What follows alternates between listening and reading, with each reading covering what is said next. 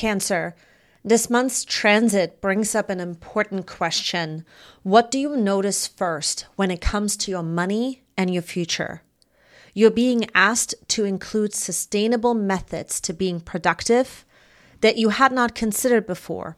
Important and unexpected conversations unfold around the full moon that sharpen your ability to make precise impacts with your words.